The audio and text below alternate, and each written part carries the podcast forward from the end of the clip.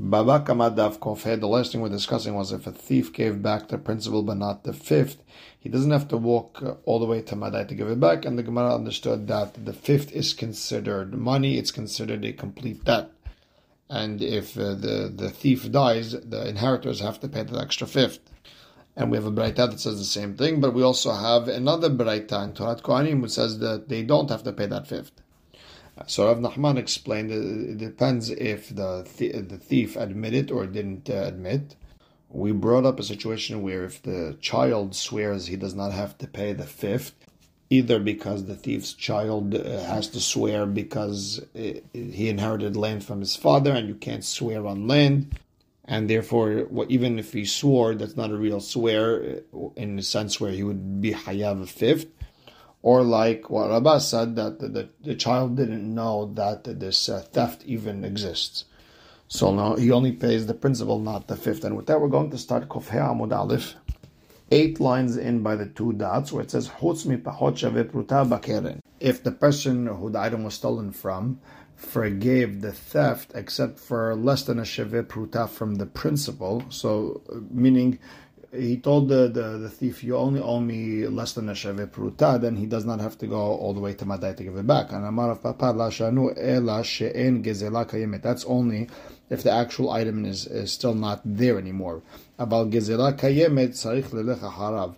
But if the actual item is intact and it's there, then you have to go all the way to Madai. Why? Hashiran shemeh tiyaker, because we're worried it might go up in price. And then it's worth more than Shavit Ruta, and then you would have to bring it back to Madai. Now, Ikadam is some bringer of Papa as follows. Amar of Papa, la shana gezela kayemet ve la shana she'en gezela kayemet. Doesn't make a difference if the item is intact or not. You don't have to go back to Madai. Why? The shemet yaker la hashinan. In this type of case where you forgot everything except less than Shavit Ruta, we're not worried that it might go up in price. And once we're on the subject of stealing less than Shavit Ruta, so Amar Rabbah has a question. Gazel shalosh agudot b'shalosh perutot. If someone stole 3 bundles of some, let's say some vegetable, let's say celery, for example, right? They were 3 perutot. Each bundle's worth a peruta. Vehuzlu ve'amdu al shtayim. But now they went down in price and they're worth 2 perutot. If you gave back 2 of them, it's still not good enough. You have to give back a third. Meaning, if you gave back 2 bundles of the celery, you have to give back the third bundle because you're giving the actual item.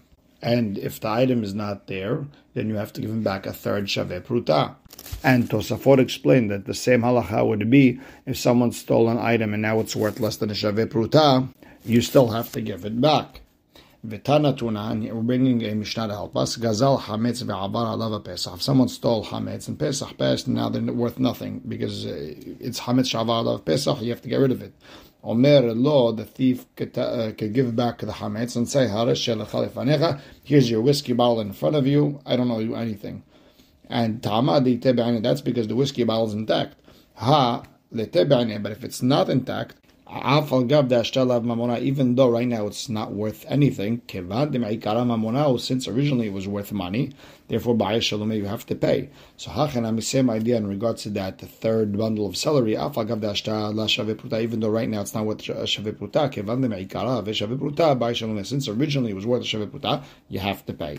So now, Rabbah has a question. If someone stole 2 bundles, they're both worth a Shavit Ruta. So someone stole 2 bundles of celery, they're both together, they're worth Shavit Ruta. One's half, the other one's half.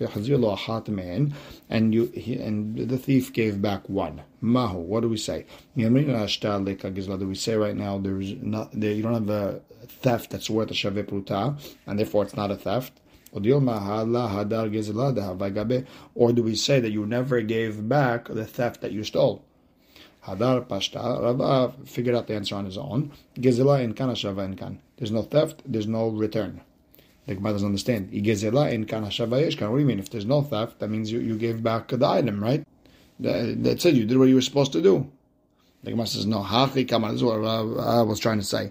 Afal pishe gezela enkan, even though there's no theft here because it's worth less than Shavit Ruta, but still, mitzvah shava enkan, you never did the mitzvah of giving back an item that you stole. And here's the same type of question in regards to a Nazir who shaved his head. Nazir shegileach v'sheyeh sheteh sarot. A Nazir, at the end of his Nazirut, if he shaved his head and he left two hairs, lo asa v'lo klum, he didn't do anything. He has to shave everything. B'ay Rabbah, so Rabbah asked the question, gileh ha'hat v'nashahar. Let's say, of those two hairs that are left, he shaved one fell off by itself. Mao, what's the halacha? Is that count as a shaving or not? I understand. Is the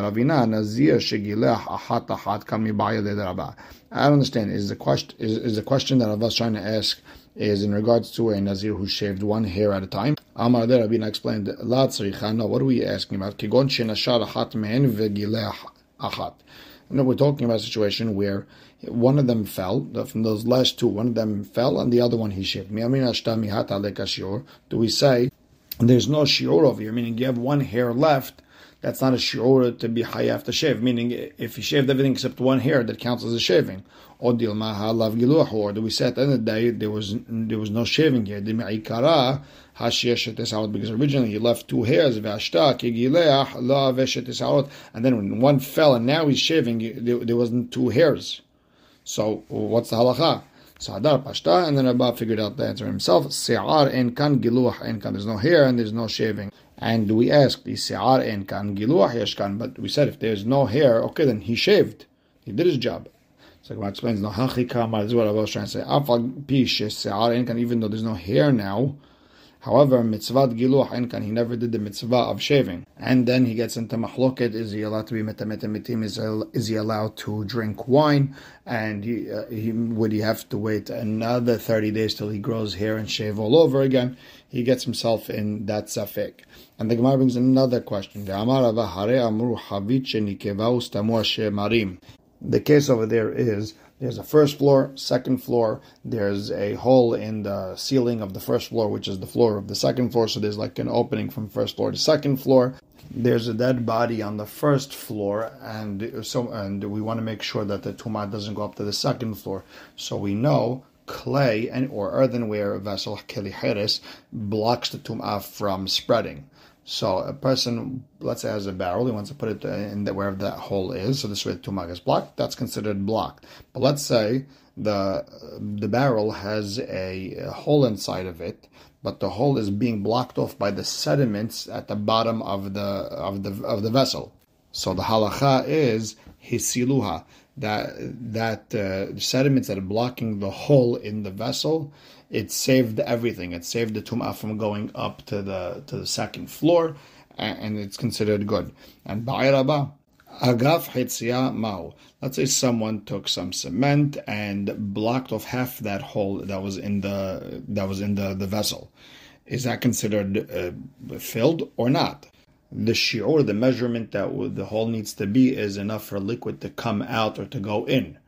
If you covered half of that, so now you only have half of that shi'ur, is that considered blocked or not? And the Gemara didn't understand. Lav mishnatenu hizo, isn't that a mishnah? That if there's a barrel that sediments blocked it off, it saved the tumah from going. But if someone just stuffed a vine over there, it's considered, it's still tameh, it's still tumah, still able to go through until you put the cement over there. If there was two vines inside, you have to put cement around the sides, and in between the two vines that are in that hole.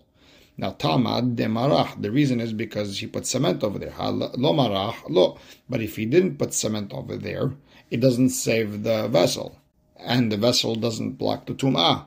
And the question is, amai beteveki agaf hetzia. Let it be at the same halacha as if you only cemented half, and therefore you have to say that cementing half is nothing. Amrei hachiashta. The Gemara says, what are you comparing? Hatam over there with the vines. We'll just say that if you didn't put cement, it's like the vines are not there, and they're not going to stand. That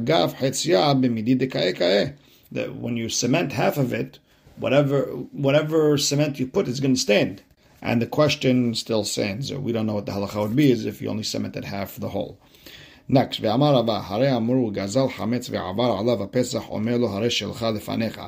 Rabbah brought down the case that we mentioned in a Mishnah, that if someone sold Hametz, Pesach passed, he tells him, here's your whiskey bottle, and he walks away. He doesn't have to pay for it. And by Rabbah has a question. Let's say Nishba'alav. Let's say this person who stole this whiskey bottle before Pesach, and now Pesach passed. Let's say he swore that this whiskey bottle was never by him. Now, what's the halacha? If later on he came and he admitted, listen, I took the whiskey bottle now here, it's after Pesach, it's worthless anyways, you take it. Does he have to pay that extra fifth or not? Do we say, look, if this whiskey bottle was stolen from him, he would have to pay him for the actual bottle, and therefore, when he swore and he lied, he swore on money, he swore on a debt that he owes, and therefore he has to pay that extra fifth. Or maybe hashtami hamanach, or at the end they will say, look, he's putting it in front of him. And this whiskey bottle is just dust, it's dirt, like we said in Kal Hamira, it's worthless to you. And he never lied about anything that was worth anything. He lied about air, dust. So he doesn't have to pay that extra fifth. And miltad ibaya lele rabba, peshita lele rabba. A question that Rabbah had, Rabbah with an Aleph, was a simple answer to Rabbah with a He. The Amar Rabbah, Rabbah with a He, said, in the case where one person claims, Shori ganav the He, you stole my cow. And the other person says, no, I didn't steal it. Then Mati vots lecha, then why do you have it? Well, Shomer Chinam ani alav, I'm watching it for you for free. And then we found out that he was lying, and he admitted that he lied. Hayav, he has to give a Korban Shavuah, meaning even though he admitted he has it, he didn't lie about that part, but still, when he lied about how he got them, what he ended up doing by lying under oath is exempting himself if it got stolen, if it got lost. Shomer Sakhar ani alav hayav, and again, same idea. If he lied and he said, I'm a Shomer Sakhar, I mean, I'm being paid by you to watch it, hayav is also hayav a korban for lying under oath. Shehare patar atzmo mishevura umeta, because he exempted himself when he said I'm a shomer sakhar. He exempted himself that if it broke or if it died the regular way, it's considered an honest, and he wouldn't have to pay. So he exempted himself from any honest case. Now, same idea. If he swore and he said shoel ani alav, I was just borrowing it, hayav, he has to give a korban shiva, because sharei patar atzmo mimeta mehamat melacha. He exempted himself from paying if it died through natural causes, meaning it was just working regular and it died, like any other borrower. Alma, so what do you understand? Afagav deha kaim, even though the item is here, kevan deim mignav mamonaka kafar, since that if it would have been stolen, this person is trying to get himself out of paying, so therefore he's denying a debt. Hashtanami mamonaka kafar. So even now in the case with the here's your ox in front of you, you have to say that he's denying money. And hachanami, so same thing over here in the case of Rabbah with an Aleph with the Hametz, afagav de'afra be'almo, even though right now it's worthless, it's just air, it's just dust in the air, kevan de'im mignav ba'ay shalomei le'mamona me'aliyah, since if this Hametz would have been stolen, he would have to pay the original owner money, then hashtanami mamona kakafade, so he's denying money that he owes, and therefore he has to pay. So now Yatib Rabbah, now some say it's about hey, B'kamar deha shemata. So he brought down this case, Etivei Rav Amram de Rabbah. And Rav Amram asked to Rabbah or Rabbah, whoever brought the case. We have a braita that says, V'chichesh bah, and he denied it. Prat lemodeh be'ikar. It's coming to exclude the case where someone admits that the item belongs to the person making the claim. Ketzad, what are we talking about? Shori ganavta vehu omer lo ganavti. If a person says, hey, you stole my ox, and the person watching it says, I didn't steal it, then mati votzacha, what's it doing by you? Atam mechartoli, you sold it to me. Atan netatoli b'matana, you gifted it to me. Avicha mecharoli, your father sold it to me. Avicha netanoli b'matana, your father gave it to me as a gift. Ahar parati ratz, it ran after my cow. Me'elav ba'atzei came on its own. To'ai baderech u'metzativ, I found it lost on the way, and I brought it to my house. Shomer Chinam ani alav, I'm watching it for you. Shomer Sakhar ani alav, I'm being a paid watchman. Shoel ani alav, I'm borrowing it. Venishba, he swore falsely. Ve'odan, and he admitted he lied. Yachol yeheh hayav, maybe he has to give a korban. Tamud lomar v'chicheh sheba perat lemodeh b'ikad. That's why it says he denied it, meaning he would not have to give a korban in that type of case. That's not called a real denial. So Rabbah or Rabbah, whoever it was, Amar le tedura, you're missing a heart, meaning either you're an imbecile or you're lazy. Kitanya hi de kamar de helach. That Braita was in regards to where he told him, here's your item back. Kikaamina de kaima be'agam. I'm talking about a case where the item is in the swamp somewhere. Let's say the cow that we're discussing is in the swamp somewhere. In the case of Helach, where he's just giving it to him, okay, that's it, story's over. In the case of he swore and the item is in the swamp, meaning it's not even in his possession, and he could definitely get out of paying something that he might owe. And it's not the same case. And now the Gemara has a question on the Braita before. If a person says, you sold it to me, how's that admitting?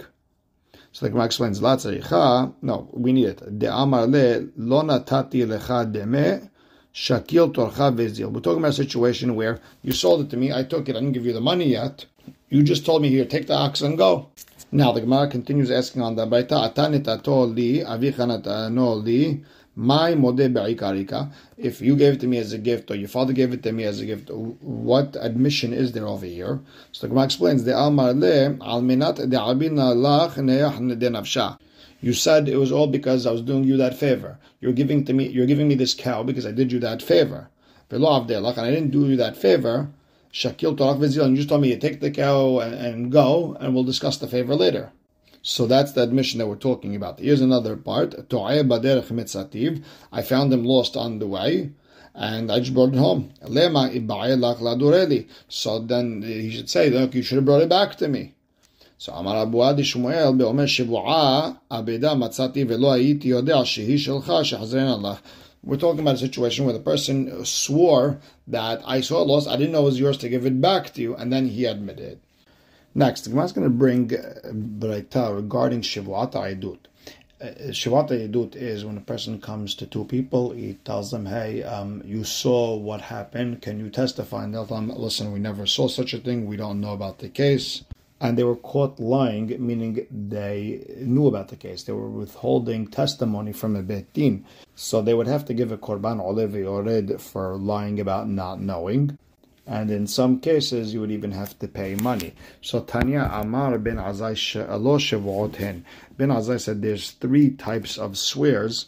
And this is in regards to someone seeing a lost item. Reuven lost an item, Shimon saw it. So there's three types of swears. Number one, Hikir ba velo b'motzah. So if Shimon knew that this lost item belongs to Reuven, but he didn't know who found it. So I mean, he found it in someone's yard, just doesn't know the person. B'motzah velo ba, or he knew the person who found it, he just doesn't know the item. Lo ba velo b'motzah, he didn't know the person who found it or the item. And the Gemara says, wait a second, lo ba velo b'motzah kushta ishtabah. If the guy doesn't know the person who found it or the lost item, he's saying the truth. So the Gemara fixes the Braita. Ema ba ub'motzah. If he knew who the person that found it was, and he knew that what lost item it is. So these are the three cases. So the Gemara asks, what's the chidush of these three cases? So Rav Ami Amar Rabbi Hanina liftur. It's common to say that in these three cases, the person would not have to give a korban if he was caught lying. Shmuel Amar lechiyuv. No, he would still have to give a korban. Ubi plukta dehanitane. And the machloket between Rabbi Ami and in the name of Rabbi Hanina and Shmuel is in the machloket of the following tanim of the Braita de Tanya. Hamashbiah edehad. If a person makes one person swear about knowing a testimony, and the person said, "I don't know what you're talking about," and then we found out that he lied. Patur, this witness who was withholding testimony, he does not have to give a korban. The Rabbi Lazar, Rabbi Shimon mechayev, and Rabbi Lazar, the Rabbi Shimon says he has to give a korban shiva.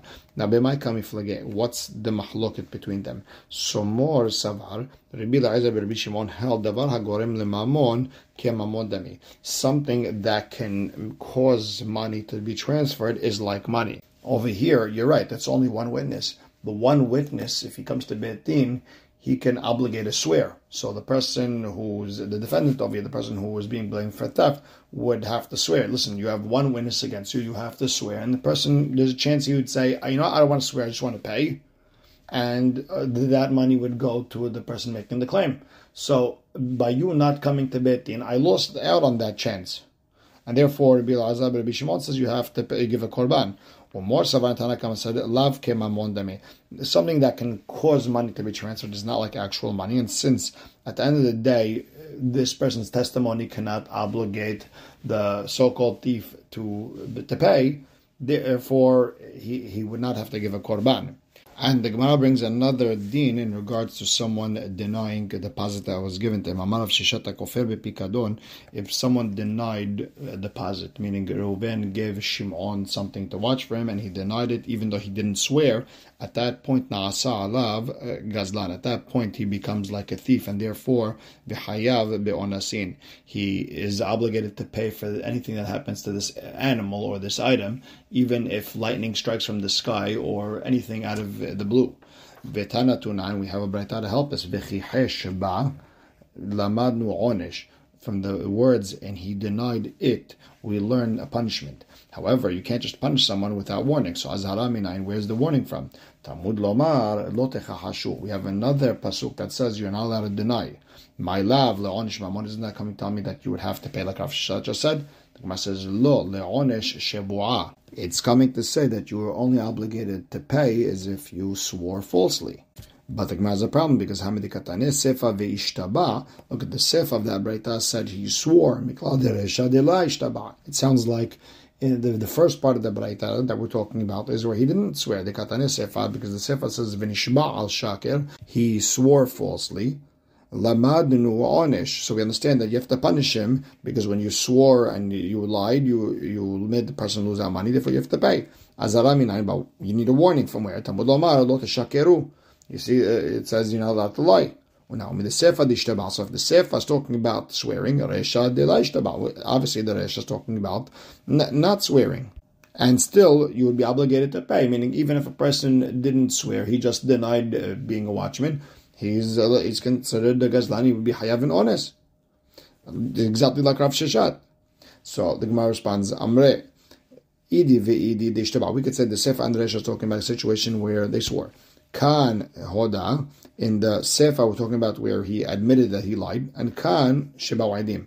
But in the Resha, we're talking about a situation where witnesses came and said he's lying. And the difference is as follows. Atu Aidim, if witnesses came, then Hayav Onasim. He only is Hayav if anything happened to him, even an honest. However, Oduye Odeh, if he admitted, then he's Hayav Bekeren, the principal, v'chomesh, fifth, v'asham, korban asham. That's why you needed two warnings. But if he denied without swearing, then even if witnesses come, doesn't have a din of a gazlan, and he wouldn't be hayav if there's an ones. So maybe it does not help Rav Sheshat. So now the Gemara has a question of Sheshat from a Mishnah. Mativ Rameh Bar Haman. Rameh Bar Haman has a question. This is in regards to someone making a claim on someone else. Reuven claims Shimon owes him money, and Shimon has to swear. The problem is, Shimon is suspected of lying under oath. And the Mishnah explains, this is a Mishnah in Masechet Shavuot. How would we have a case of someone suspected of lying under oath? Whether he lied about knowing a testimony, or he lied about the deposit that was by him, even if this person swore falsely on something that has nothing to do with money or against someone else. In all these cases, the person making the claim swears and extracts money and collects payment. Usually the person swearing doesn't collect payment. You swear to get out of paying. Over here, it's the opposite. Now, all you have to do is just deny something. You don't even have to swear in order to be pasul, and we don't believe you when it comes to swearing in Beit Din. According to Rav Sheshat, he became a gazlan. A gazlan is suspected of lying under oath. The Gemara says, no, what are we talking about? Where the item is out in the swamp somewhere. It's not really a kefirah.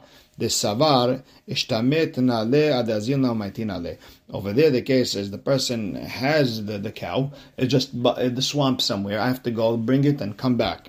So he's just denying that. I'm not watching it. I'm not responsible for it. You never gave it to me. He's just saying something like that till he goes and gets it. So he's not pasul from swearing because he wasn't planning to steal it. On the other hand, Rav Sheshat was talking about a situation where witnesses are testifying that, what are you talking about? You actually have it in your house. And the Gemara brings a proof. If someone denies a loan, a debt that he owes someone else, but he never swore, and witnesses came and said that, what are you talking about? You owe him the money.